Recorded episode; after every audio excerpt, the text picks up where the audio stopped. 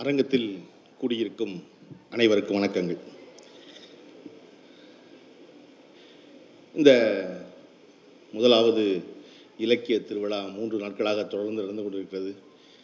அதை பற்றி ஏறத்தாழ பேசியவர்களில் பாதிக்கும் மேற்பட்டவர்கள் வந்து இதுவரை பேசியவர்களில் பாதிக்கும் மேற்பட்டவர்கள் எனக்கு நெருங்கிய நண்பர்களாக இருப்பதனால அவர்கள் எல்லோருடைய சார்பாகவும் இந்த அமைப்பை இவ்வளவு நேர்த்தியாக நடத்தி கொண்டிருக்கும் அமைப்பாளர்களுக்கு முதலில் நன்றி சொல்ல கடமைப்பட்டிருக்கிறேன். ஏன்னா திரும்ப திரும்ப எனக்கு பேசிட்டு வந்த எல்லாரும் சொன்னது என்ன அப்படின்னா அரசு விழா என்பது எப்பொழுதும் யாரை போய் பார்க்கணும் என்ன செய்யணும் எங்கே உட்காரணும் எத்தனை மணிக்கு ஆரம்பிப்பாங்க எத்தனை மணிக்கு முடியும்னு தெரியாமல் தான் இருக்கும்.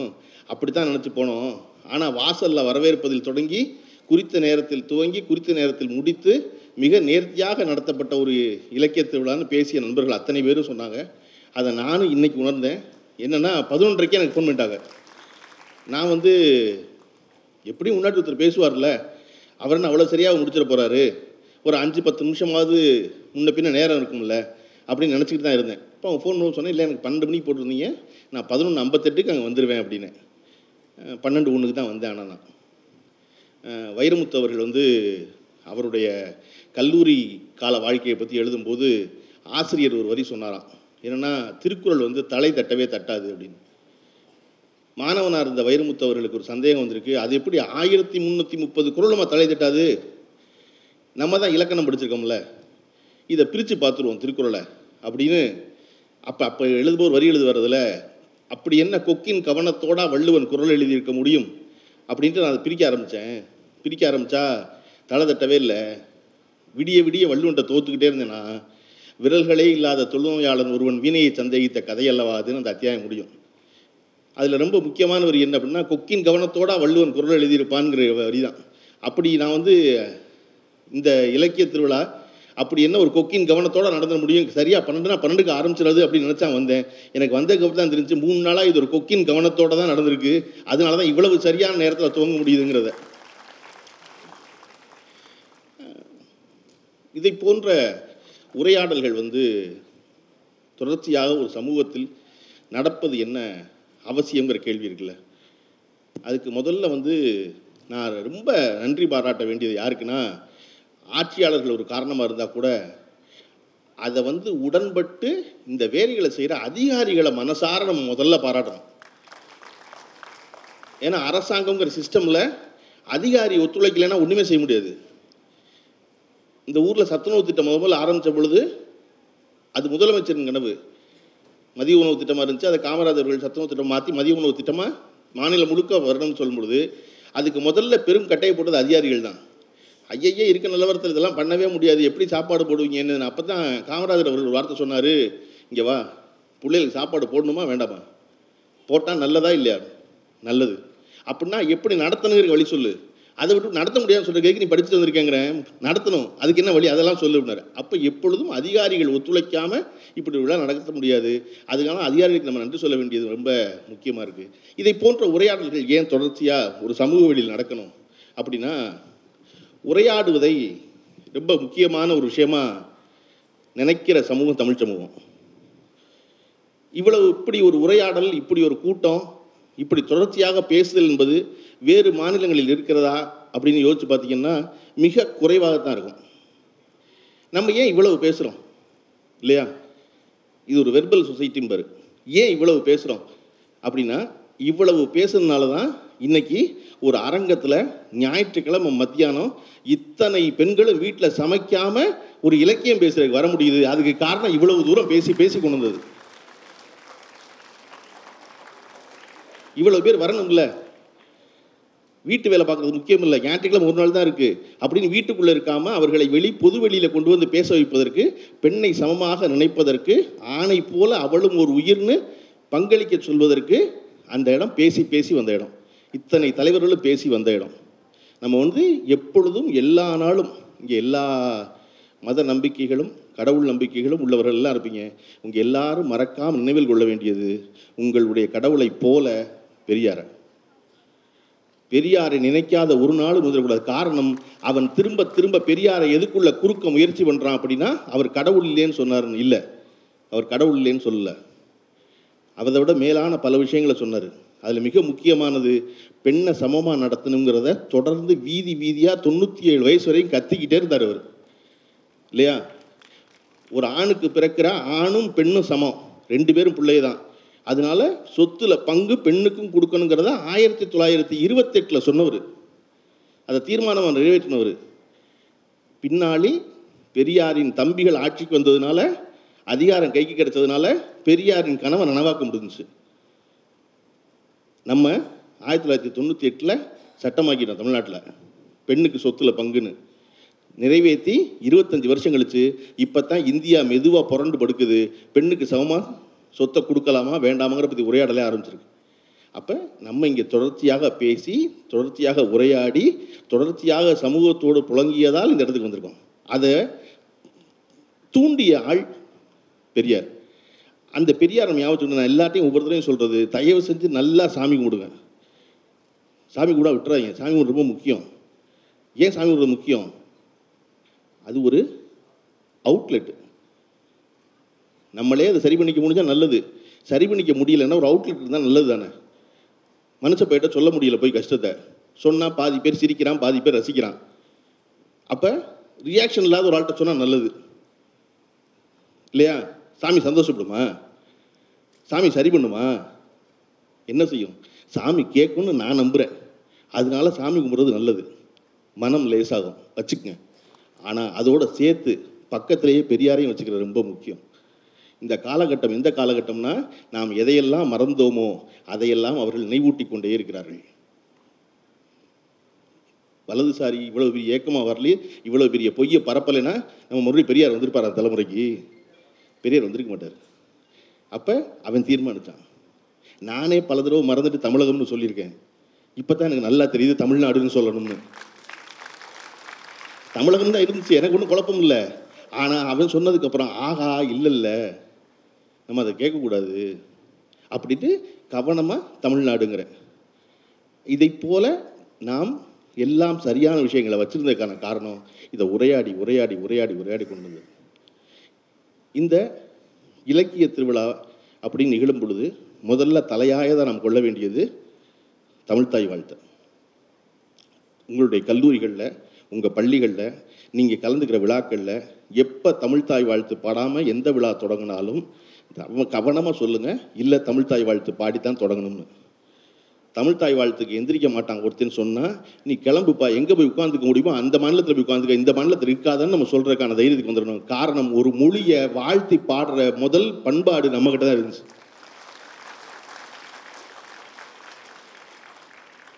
இப்போ தான் மெதுவாக மற்ற மாநிலம்லாம் நமக்கும் ஒரு மொழி வாழ்த்து வச்சுக்கலாமோ? நம்மளும் மொழியை விட்டுட்டோமோ? அப்படின்னு நினைக்கிறான்.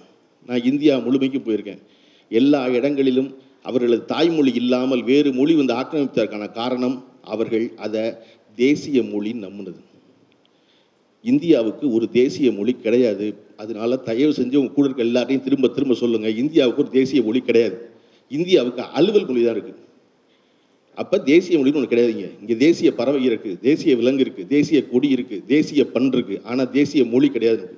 நம்ம ஒரு மொழி வச்சுக்கலாம். அப்போ நம்மளுடைய மொழியை காப்பாற்ற ரொம்ப முக்கியமாக இருக்குது மொழியை காப்பாற்ற போகும்போது எதை காப்பாற்ற வேண்டியிருக்குன்னா இலக்கியம் எழுதும் எழுத்தாளர்களை காப்பாற்ற வேண்டியது ரொம்ப ரொம்ப முக்கியமாக இருக்குது ஒரு ரைட்டரை நல்லா வச்சுக்காத சமூகம் நல்லாவே இருக்க முடியாது. ஒரு நாட்டில் ஒரு எழுத்தாளன் எழுதி சம்பாரிச்செல்லாம் இருந்தால் தான் அந்த சமூகம் மிக உயர்ந்த சமூகம்.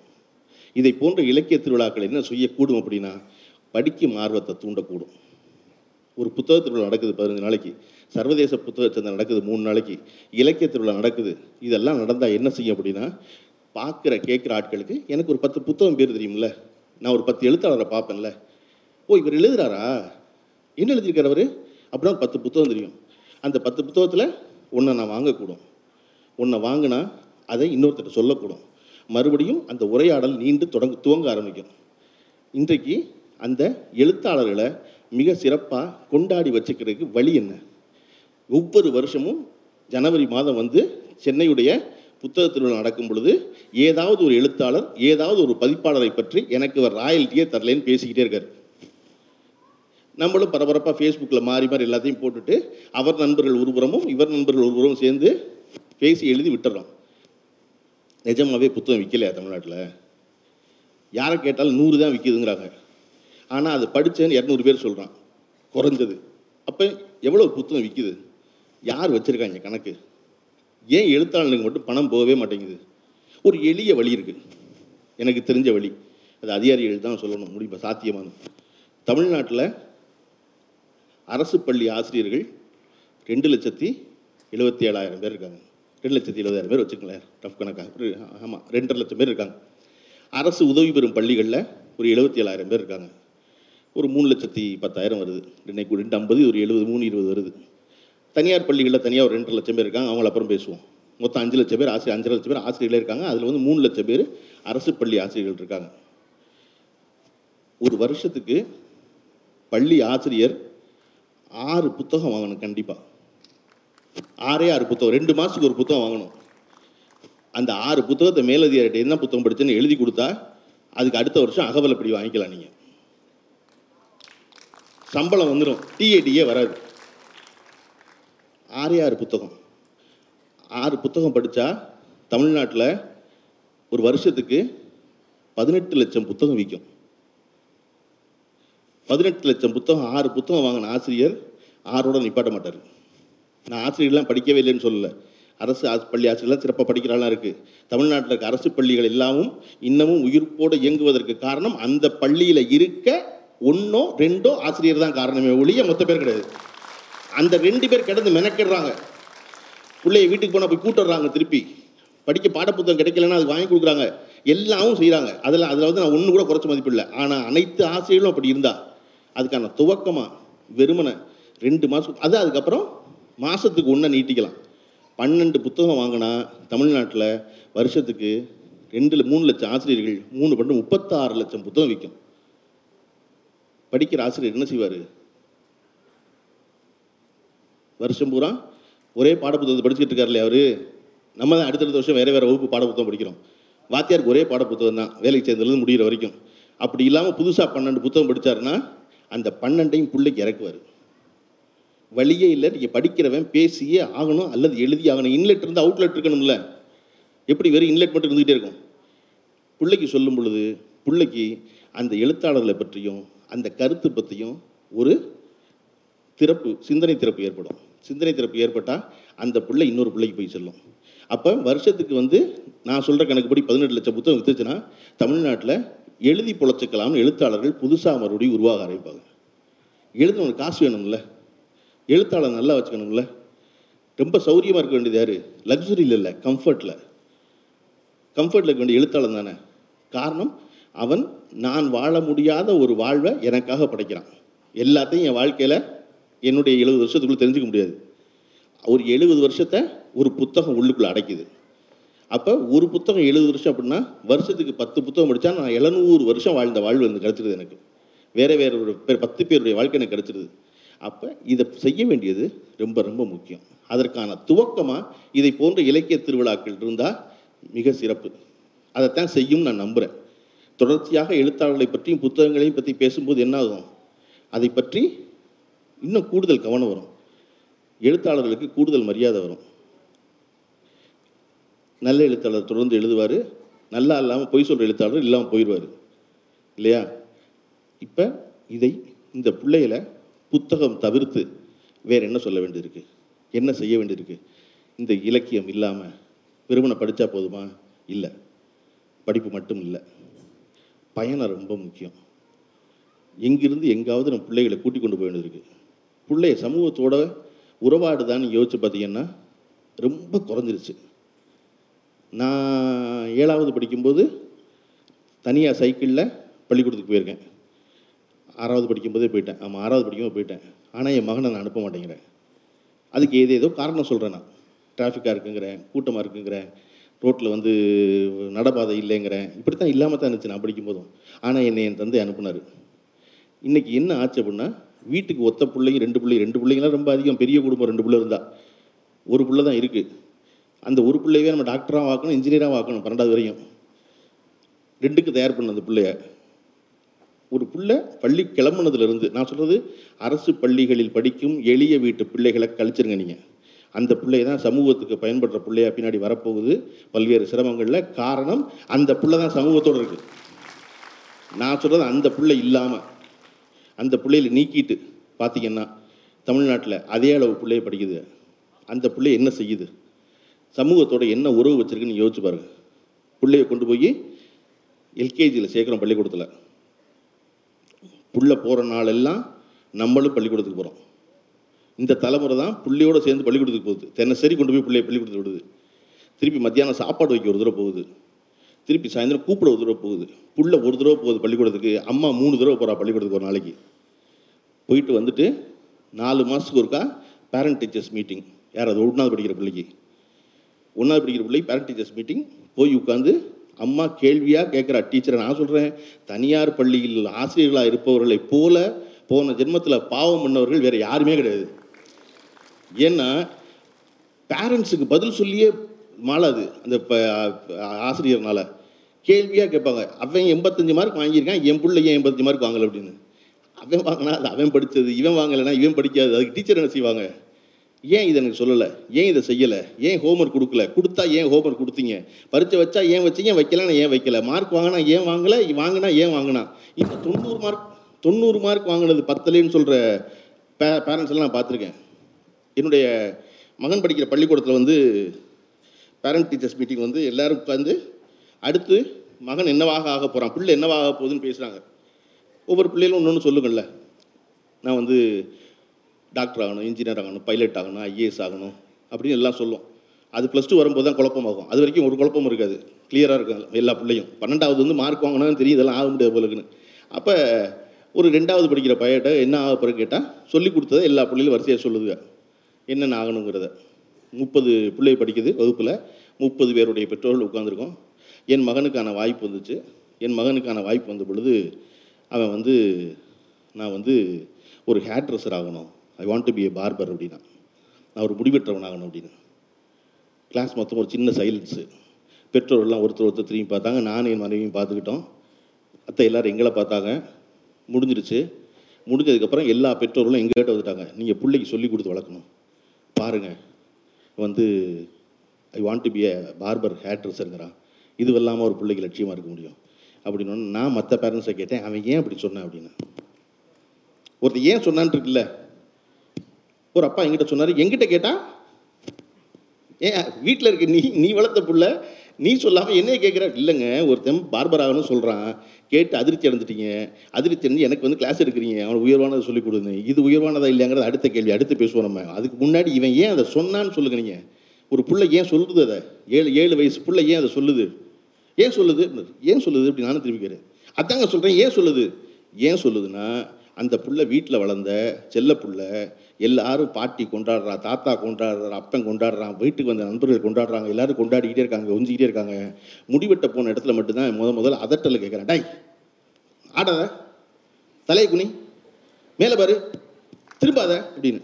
அவன் எப்படி யோசிச்சு பார்க்குறான் என்னென்னா ஓ இந்த நான் உலகத்தில் அதிகாரமிக்க தொழில் என்பது வந்து முடிவெட்டுதல் தான் போல இருக்கு. எல்லாரையும் அதட்டணும்னா நம்ம முடிவெட்டினா அதட்டிடலாம். அப்படி தானே இருக்க முடியும்? இதை என் மகன் என்கிட்ட சொல்லலை. நான் உணர்றேன். இவன் எதனால் வந்து தான் முடிவெற்ற தொழில் மேற்கொள்ளணும்னு நினச்சான்னா அவன் முத முதல்ல வந்து அவனை கண்டிஷன் பண்ணது. அவனுக்கு ஆணையிட்டது முடிவெட்டுறன்னு தான். ஓ அப்போ நம்ம முடிவெட்டுறாயினும் அப்படின்னு நினச்சிருக்கணும். அதுக்கப்புறம் வருஷம் ஏழாச்சு. இப்போ என் மகனுடைய லட்சியம் என்பது என்ன அப்படின்னா எப்படியாவது உலகத்தின் சிறந்த சமையல்காரனாக இருங்கிறது வந்து சகல நேரமும் பள்ளிக்கூடம் போக வந்து அவன் வந்து அடுப்படியிலே இருப்பான். என் மனைவி தான் சொல்லுவாங்க ஐயோ தயவு செஞ்சு சமைக்க உள்ளே வராத. ஏன்னா சமைக்கிறது வேலை இல்லை. சமைக்கிறதா வேலை? சமைச்சதுக்கப்புறம் அந்த அறையை சுத்தம் பண்ணுறது பாத்திரங்கள் ஒரு வேலை இருக்கு பாருங்க. அதுதான் வேலை நிஜமாவே. சமைக்கிற வேலை பதினஞ்சு நிமிஷத்தில் முடிஞ்சிடும் அந்த மாதிரி மகன் சமைச்சு வந்தோடனே மனைவி சொல்லுவாங்க ஐயோ தயவு செஞ்சு சமைக்க உள்ளே வராத. வந்தேன்னா அதுக்கப்புறம் சுத்தம் பண்ணி மாடலன்னு. அப்புறம் நான் எங்கள் மகனுக்கு ஒரு கண்டிஷன் போட்டோம். என்ன அப்படின்னா ஒரு நாள் சமையலறை நீ சுத்தம் பண்ணணும். சுத்தம் பண்ணால் மறுநாள் சமைக்கலாம். இன்றைக்கி தட்டு பூரா நீ கழுவணும். கழுவுனா அடுத்த நாள் செய்யலாம் அப்படின்னு. என் மகள் சமையல் கட்டு பக்கம் போனதே கிடையாது. அவள் கால் எடுத்து உள்ளே வைக்க மாட்டாள் அவள் எல்லாத்துக்கும் தம்பியை தான் கூப்பிடுவா. சகலத்துக்கும். அது சரிதானே? இந்த பிள்ளையினுடைய இந்த ஆசை அடுத்த அஞ்சு வருஷம் கழிச்சு இருக்குமான்னு கேட்டால் இருக்காது. ஏன் இருக்காது? ப்ளஸ் டூ மார்க் வந்துடும் ப்ளஸ் டூ மார்க் வந்தோடனே என்ன செய்யணும்னு தெரிஞ்சிடும் அப்போ நம்ம நான் என்ன நினச்சிக்கிறதுனா ஓகே மாதம் மூணு லட்ச ரூபா சம்பாதிக்கிற சமையல்காரர் சொன்னால் சாதாரணமாக இருக்கும். செஃப்னு சொன்னோம்னா நல்லாயிருக்கும் இல்லையா? மாதம் மூணு லட்ச ரூபா சம்பாதிக்கிற செஃப்பெல்லாம் எனக்கு தெரியும். அதை விட கூட சம்பாதிக்க முடியும். நல்லதாண்டா விட்டுறாத கரண்டியை கீழே வச்சிடாத. பேனாவை கையில் வச்சுருக்க எவ்வளோ முக்கியமோ அதே போல் இடது கையில் கரண்டியை வச்சுக்கிறது முக்கியம்னு எமான சொல்லிகிட்டு இருக்கேன் நான் அவன் மாறினா மாறிட்டு போகிறான் அப்போ ஒரு பிள்ளைகளை எல்லாவற்றுக்கும் அனுமதிப்பதற்கு இல்லை போயிட்டு வான்னு. அப்படி அனுமதிக்க விடுறமான்னு யோசிச்சு பார்த்தா எல்கேஜியில் கொண்டு சேர்த்த பிள்ளைய கூடவே இருந்து இருந்து இருந்து இருந்து பார்த்து எங்கேயும் பழக விடாமல் யார் பார்த்து பார்த்து பார்த்து பார்த்துன்னு சொல்லி அந்த புள்ள எந்த ஏமாற்றமும் தெரியாமல் எந்த வாசிப்பும் இல்லாமல் எந்த பொது தொடர்பும் இல்லாமல் வருது. பன்னெண்டாவது வரும்போது நல்லா சிறப்பாக மார்க் வாங்கி கொண்டு போய் கல்லூரிக்குள்ளே தள்ளுறோம். கல்லூரிக்குள்ளே தள்ளணுன்னு தான் அந்த ஆணும் பெண்ணும் முத முதல்ல சமூகத்தோட பழக ஆரம்பிக்கிறாங்க. பழக ஆரம்பிக்கும் போது அவன் சொந்தமாக தேர்ந்தெடுக்க ஆரம்பிக்கிறான். அந்த பெண் சொந்தமாக தேர்ந்தெடுக்க ஆரம்பிக்கிறான் தேர்ச்சியில் முதல்ல தன் வாழ்க்கை துணையாக தான் இருக்கும். ஏன்னா பாடம் தான் தேர்ந்தெடுக்க முடியாதுல்ல. நம்ம தான் முடிவு பண்ணி தள்ளிட்டோமே கொண்டு போய் இதை படி தான் நல்லதுன்னு. கல்லூரிக்குள்ளே போகிற வரைக்கும் அவனை எதையுமே தேர்ந்தெடுக்க விட்டதில்லை நம்ம. அவன் பேச்சை எதையுமே காது கொடுத்து கேட்டதில்லை. நான் ஒன்று வச்சுருக்கேன். எனக்கு தெரியும். இதை செய்யணும்னு சொல்லி கொண்டு விட்டாச்சு. இப்போ விட்டதுக்கப்புறம் அவன் தேர்ந்தெடுக்க கிடச்சிருக்க அவளுக்கு தேர்ந்தெடுக்கிற ஒரே ஒரு வாய்ப்பு வாழ்க்கை துணை தான். வாழ்க்கை துணையை தேர்ந்தெடுத்த போது வந்து பெற்றோர்கள்ட்ட அந்த பிள்ளைக்கு எப்படி சொல்வதுன்னு தெரியல முதல்ல. ஏன்னா இதுவரையும் சொன்னதே இல்லை. எனக்கு இது பிடிக்குதுன்னு ஒன்று சொன்னால் அவனுடைய தாய் அதை மறுத்தா மறுத்ததுக்கப்புறம் இவ பேசுனா இவ பேசுனதை ஒத்துக்கிட்டா அப்படிங்கிற ஒரு சூழலில் ஒரு புள்ள வளர்ந்துருந்தா தன்னுடைய விருப்பத்தை புள்ள வீட்டில் வந்து சொல்லும். இப்போ அந்த பிள்ளைக்கு ஒரு விருப்பம் இருக்குது ஒரு தேர்வு இருக்குது அந்த தேர்வை தாயிடமும் தந்தையிடம் எப்படி சொல்வதுன்னே அந்த பிள்ளைக்கு தெரியல. புள்ள மறைச்சி வைக்குது அதை. ஒரு கட்டத்தில் தெரியுது பெற்றோர்களுக்கு.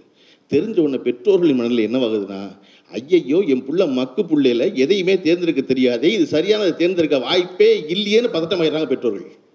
பெற்றோருக்கு தெரியும்ல இவனுக்கு வந்து ட்ரெஸ் வாங்கி கொடுத்தது நம்ம ஷூ வாங்கி கொடுத்தது நம்ம செருப்பு வாங்கி கொடுத்தது நம்ம படத்துக்கு கூட்டு போனது நம்ம பாடம் படிக்க சொன்னது நம்ம கூடவே படித்தது நம்ம மேஜர் என்ன எடுக்க சொன்னது நம்ம அவனுக்கு பைக் கேட்ட பொழுது என்ன பைக்னு முடிவு பண்ணது? நம்ம எல்லாமே நம்ம தான் முடிவு பண்ணியிருக்கோம். இப்போ முதல் முறையாக அவனோ அவளோ முடிவு பண்ணும் பொழுது இந்த புள்ள தப்பாக தான் முடிவு பண்ணணும் பெற்றோர்கள் நிச்சயமாக முடிவு பண்ணிடுறாங்க. அதை அவசரமாக மறுக்க ஆரம்பிக்கிறாங்க. அந்த பயலுக்கும் பிள்ளைக்கும் வேற இதுவரையும் யாரும் எதையும் மறுத்து பழக்கம் இல்லை. நீங்கள் காதல் இவ்வளவு சிக்கலாகுது இல்லை இன்னைக்கு. ஆணும் பெண்ணும் இப்போ போன வாரம் கூட ஒரு செய்தி காதலிக்க மறுத்த பெண்ணை உயிரோடு எரிக்கிறான் ஒரு பையன். இது ஏன் நிகழுது? இல்லையா? ஏன் நிகழுது அப்படின்னா அவன் அதை கேட்கவே இல்லை. அதை கேட்டதே கிடையாது. இப்போ என்ன? இப்போ என்ன? நடந்தால் என்ன? ஸோ வாட் அதுக்கப்புறம் ஒன்று இருக்குல்ல அப்படிங்கிற பழக்கத்துக்கு அவனை கொண்டு வராமல் விட்டது தான் நம்ம பண்ண மிகப்பெரிய சிக்கல். இந்த பிள்ளைகளை சமூகத்தோட பழக விட வேண்டியது முக்கியமாக இருக்குது சமூகம் என்னன்னு பிள்ளைக்கு தெரிய வேண்டியது இருக்குது தெரியும் பொழுது அந்த பிள்ளை அடுத்த கட்டத்துக்கு வந்துடும் வருவதற்கான துவக்கமாக என்ன செய்ய வேண்டியது முதல்ல உங்களுடைய பிள்ளைகளை அவர்களுக்கு விருப்பமான ஒரு புத்தகத்தை தேர்ந்தெடுக்க சொல்லுங்கள் கடைக்கு போய் பாட புத்தகம் இல்லாமல் ஏதாவது ஒரு புத்தகத்தை. ஏ என்ன வெறும் படமாக இருக்குது இது அறுபத்தஞ்சு ரூபாயா? அப்படின்னு சொல்லாதீங்க.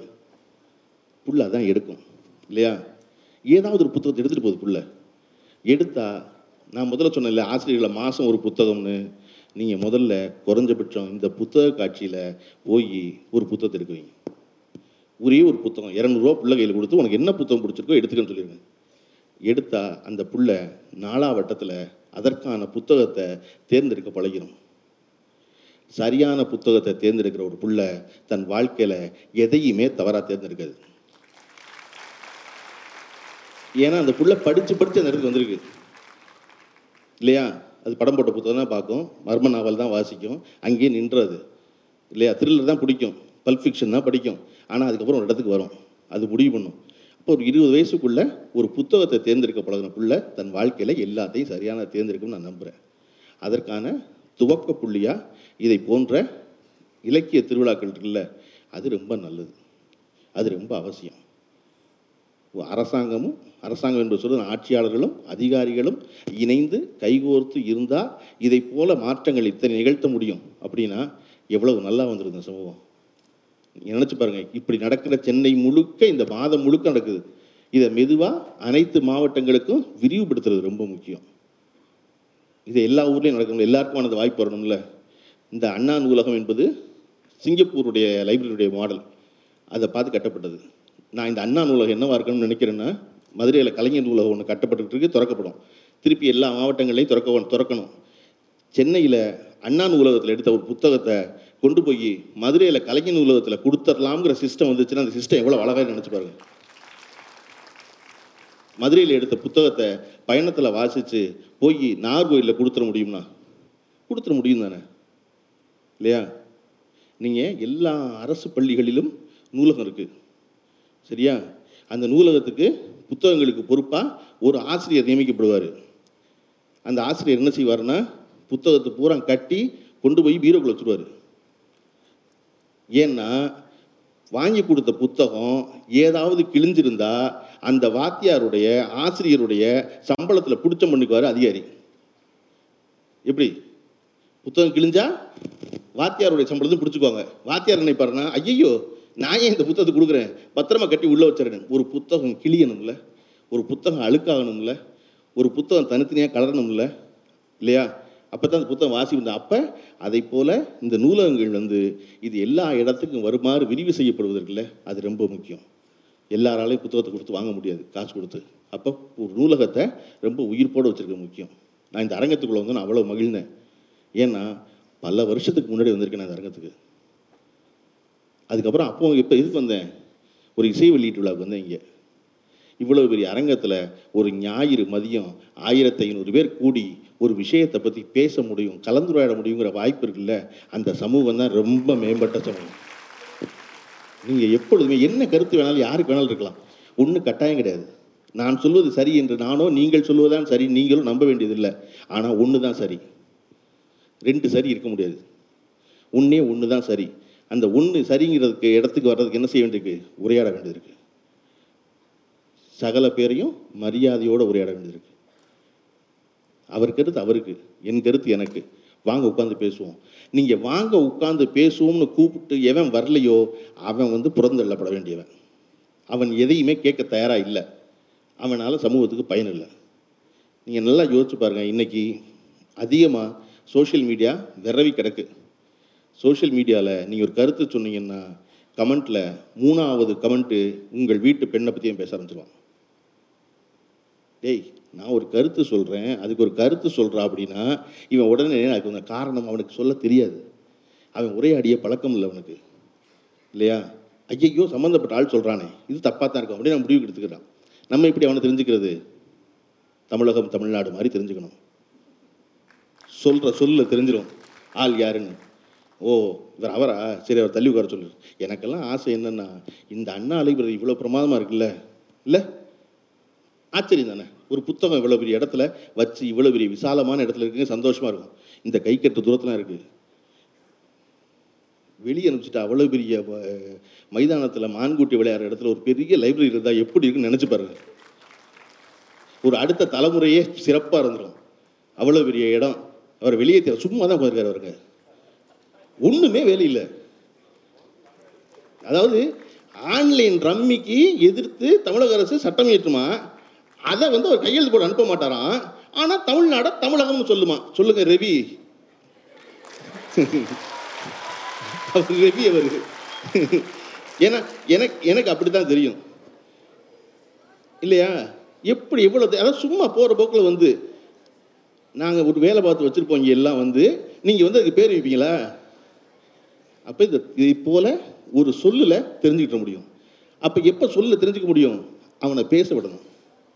தயவு செஞ்சு பேசப்பாங்கணும் இங்கே இந்த நாட்டில் பேசாமல் இருக்கிறதுனால தான் ரொம்ப பேர் புத்திசாலி மாதிரியே தெரியுறான். பேசுனா மூணாவது வரியில் மாமா பிஸ்கோ தின்றுவான். அதனால எல்லாரையும் பேச விடுறது ரொம்ப முக்கியம். பேசுறது கேட்கறது ரொம்ப முக்கியம். அவனே அவனை மோமுடியை கழட்டிடுவான் தன்னால். அப்போ இதை போன்ற உரையாடல்களுக்கு அடுத்த தலைமுறை யார் என்ன எதிர்க்கிறது சொன்னாலும் வாப்பா உட்காந்து பேசுவோம்னு கூப்பிடுங்க. வாப்பா உட்காந்து பேசுவோம்னு சொன்னால் பேசுவதற்கு நமக்கு ஒன்று தெரியணும். இல்லையா? நமக்கு ஒன்று தெரியணும்னா நம்ம படிக்கணும். நம்ம பயணம் போகணும். மனுஷங்களை படிக்கணும். அது ரொம்ப முக்கியம். வெறும் படிப்பு இல்லை. அதோடு சேர்த்து மனுஷங்களை படிக்கிறது ரொம்ப முக்கியம். படித்தா நம்ம எல்லாரும் உரையாட கூப்பிட முடியும். அப்படி உரையாடும் ஒரு சமூகமாக நாம் எல்லோரும் சேர்ந்து மாறுவோம். வாருங்கள் இது தொடக்க புள்ளியாக இருக்கட்டும். நன்றி வணக்கம். இப்போ அவர் சொன்னபடி நாற்பது நிமிஷம் சொன்னார் முப்பது நிமிஷம் இருக்கணும் இருபத்தி நிமிஷம் இருக்குது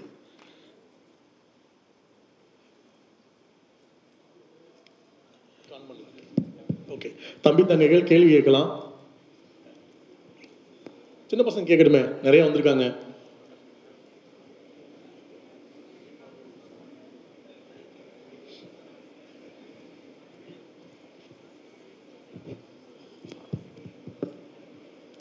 சார் ஓகே இங்கே இங் இங்கே இருக்கு ஓகே தெரியல வணக்கண்ணே வணக்கம் இப்- இந்த காலத்தில் வந்துட்டு அரசியல் யங்ஸ்டருக்கு மிகவும் பிடிச்ச ஒன்றா மாறிடுது. அதனாலேயே பேரண்ட்ஸ்க்கு ரொம்ப பயமாக இருக்குது எங்கள் அரசியல் மேலே அதிக ஆர்வம் வந்துருமோ? அரசியலுக்கு போகணுன்னு ஆசைப்படுவாங்களோன்னு. சென்ற ஆண்டு அதிகமாக நியூஸ் பேப்பர் படிச்சதுல நான் படித்த விஷயம் யூகேவோட பிரசிடெண்ட் ரிஷி சுனக். அவர் இந்திய வம்சாவளியை சேர்ந்த ஒரு அரசியல்வாதி. அது மாதிரியே யூஎஸ்ஏல கமலா ஹாரிசன் இருக்காங்க. இப்போ வரைக்கும் ஒரு நல்ல அரசியல்வாதின்னு எல்லாம் சொல்றாங்க. அதாவது இந்தியாவை குறிப்பா தமிழகத்தை சேர்ந்த சிறந்த ஆளுமைகளும் அரசியல்வாதிகளும் அண்டை நாட்டுக்கு போய் அவங்க நாடு வளர்ச்சி அடையணும்னு உழைக்கிறாங்க. ஆனா நம்ம நாட்டுக்கு யாருமே உழைக்க வர்றது கிடையாது.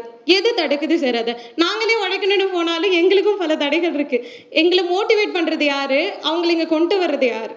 இதுதான் கொஸ்டின் அதாவது பிரிட்டனில் வந்து பிரிட்டிஷில் வந்து இந்திய வம்சாவளியை சேர்ந்தவர்.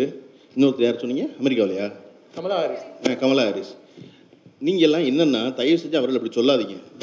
அவர் பிரிட்டிஷு. சரியா? Kamala Harris American. அவங்க போய் எங்கள் ஆளாயிட்டாங்கன்னொன்னே அவசரமாக போய் உங்கள் லேபிள் அவங்க மேலே குத்தாதீங்க. அவர்கள் இந்திய வம்சாவளி சொல்லி பெருமை அடையாதீங்க நீங்கள் அவங்க அவன் போய் பல தலைமுறை ஆயிடுச்சு இன்னைக்கு எங்கள் ஆளாயிட்டானோடனே ஏ அவன் எங்கால் தெரியுமா அப்படிங்கிறது இருக்கு இல்லையா? அது அவசியம் இல்லை ஏ எங்கால் தெரியுமா அப்படி சொல்லிக்கிறேன் இங்கேயே உள்ளூரில் ஏகப்பட்ட பேர் இருக்கான் அதை விட பிரமாதமாக இருக்க ஆட்கள். அதோட பிரமாதமாக இருக்க ஆட்கள்.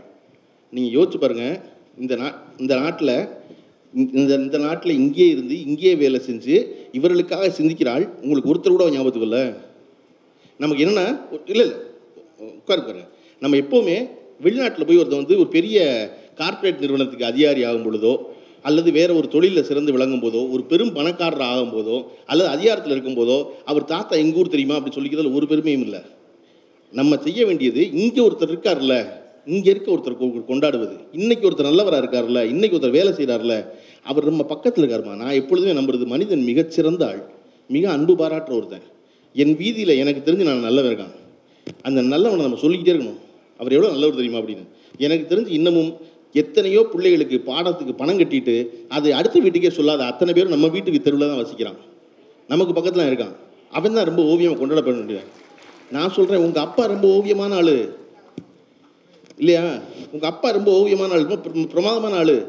இன்னைக்கு மத்தியானம் பன்னெண்டரை மணிக்கு ஒரு இலக்கிய கொடுத்து போய் பேசிட்டு வாங்க ரெண்டு பேரும் கேள்வி கேட்டுவாங்க ஏதாவது நல்ல விஷயம் தெரிஞ்சுக்கமான்னு சொல்கிறேன் அப்பனை விட சிறந்தவன் யாரும் தர முடியும்? இல்லையா?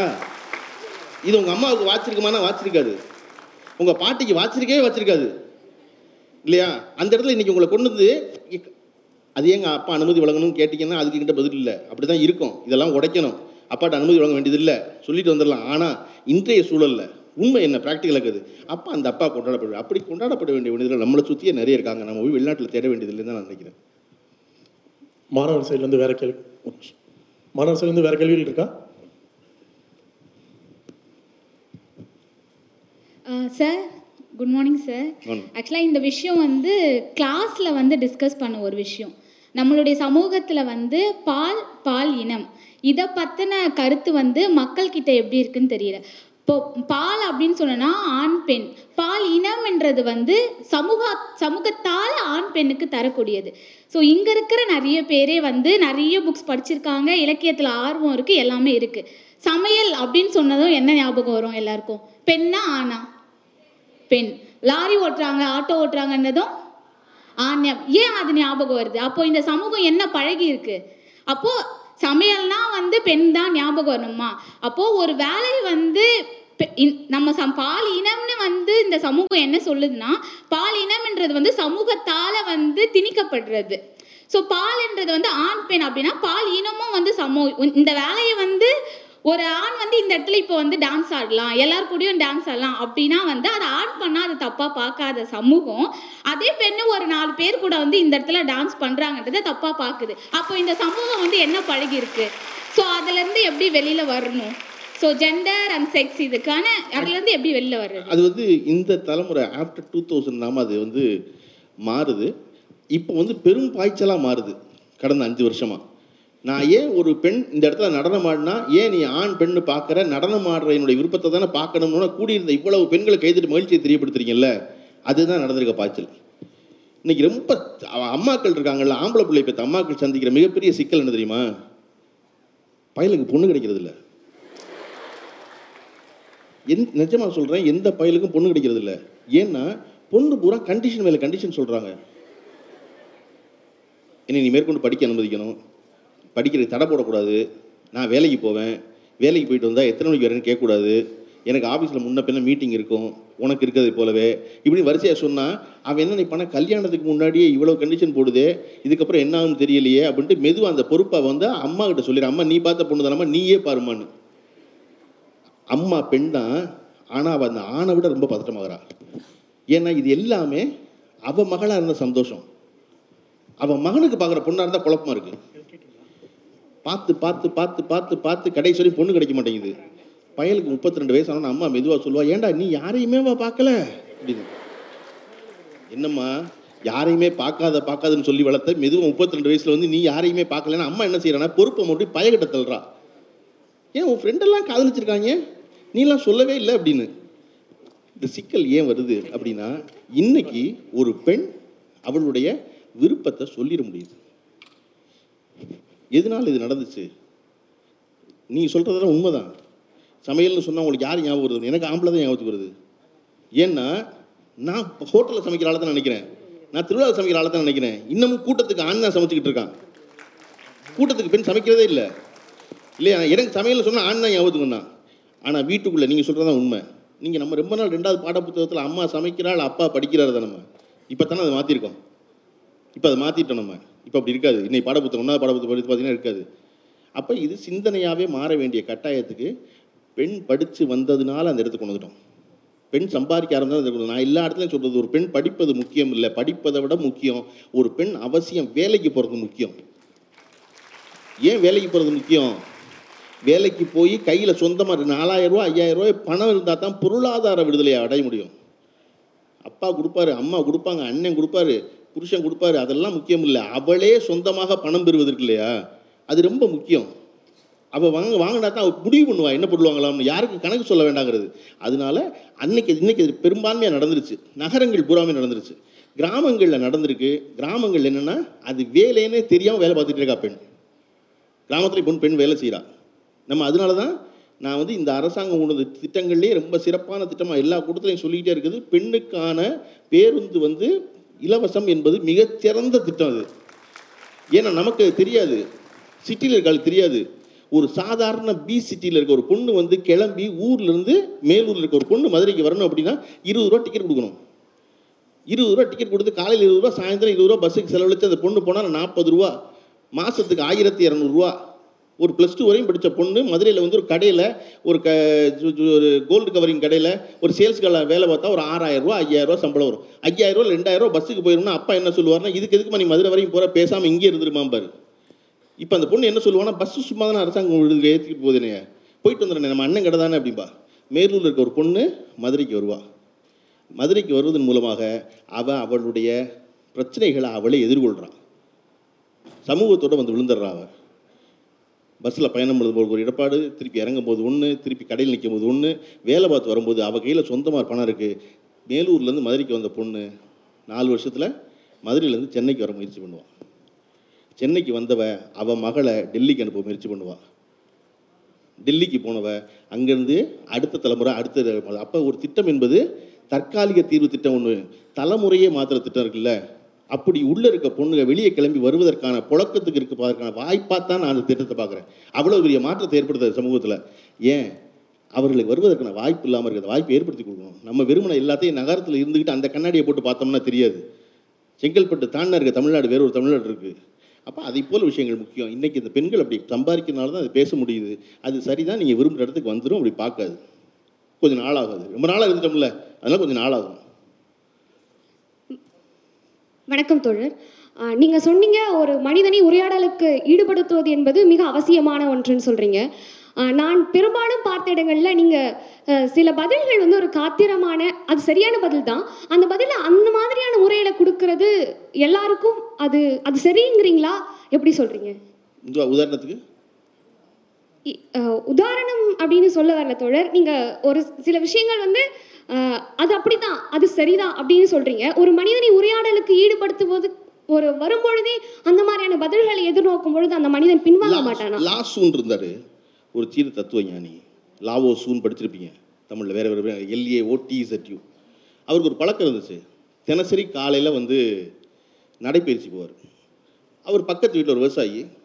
அவருக்கு லாசுவை பற்றி அவருக்கு தெரியும். அந்த விவசாயி உடனே வருவார். ரெண்டு பேரும் நடந்து போவாங்க. ஒரு மூணு கிலோமீட்டர் தூரம் நடந்து போய் ஒரு மலை மூட்டில் போய் நிற்பாங்க சூரிய உதயம் தெரியும். பார்ப்பாங்க. திரும்பி நடந்துடுவாங்க மறுபடியும்.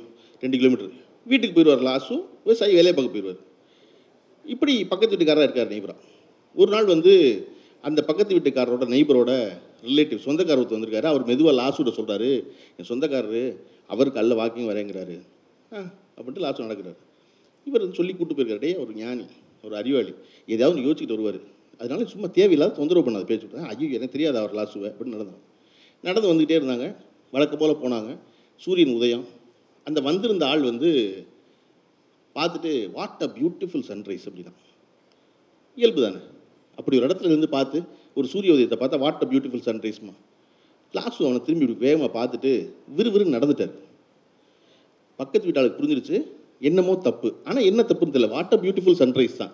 என்ன தப்புன்னு தெரில வீட்டுக்குள்ளே போனாலும் லாஸ்ட் வரை கூப்பிட்றாரு.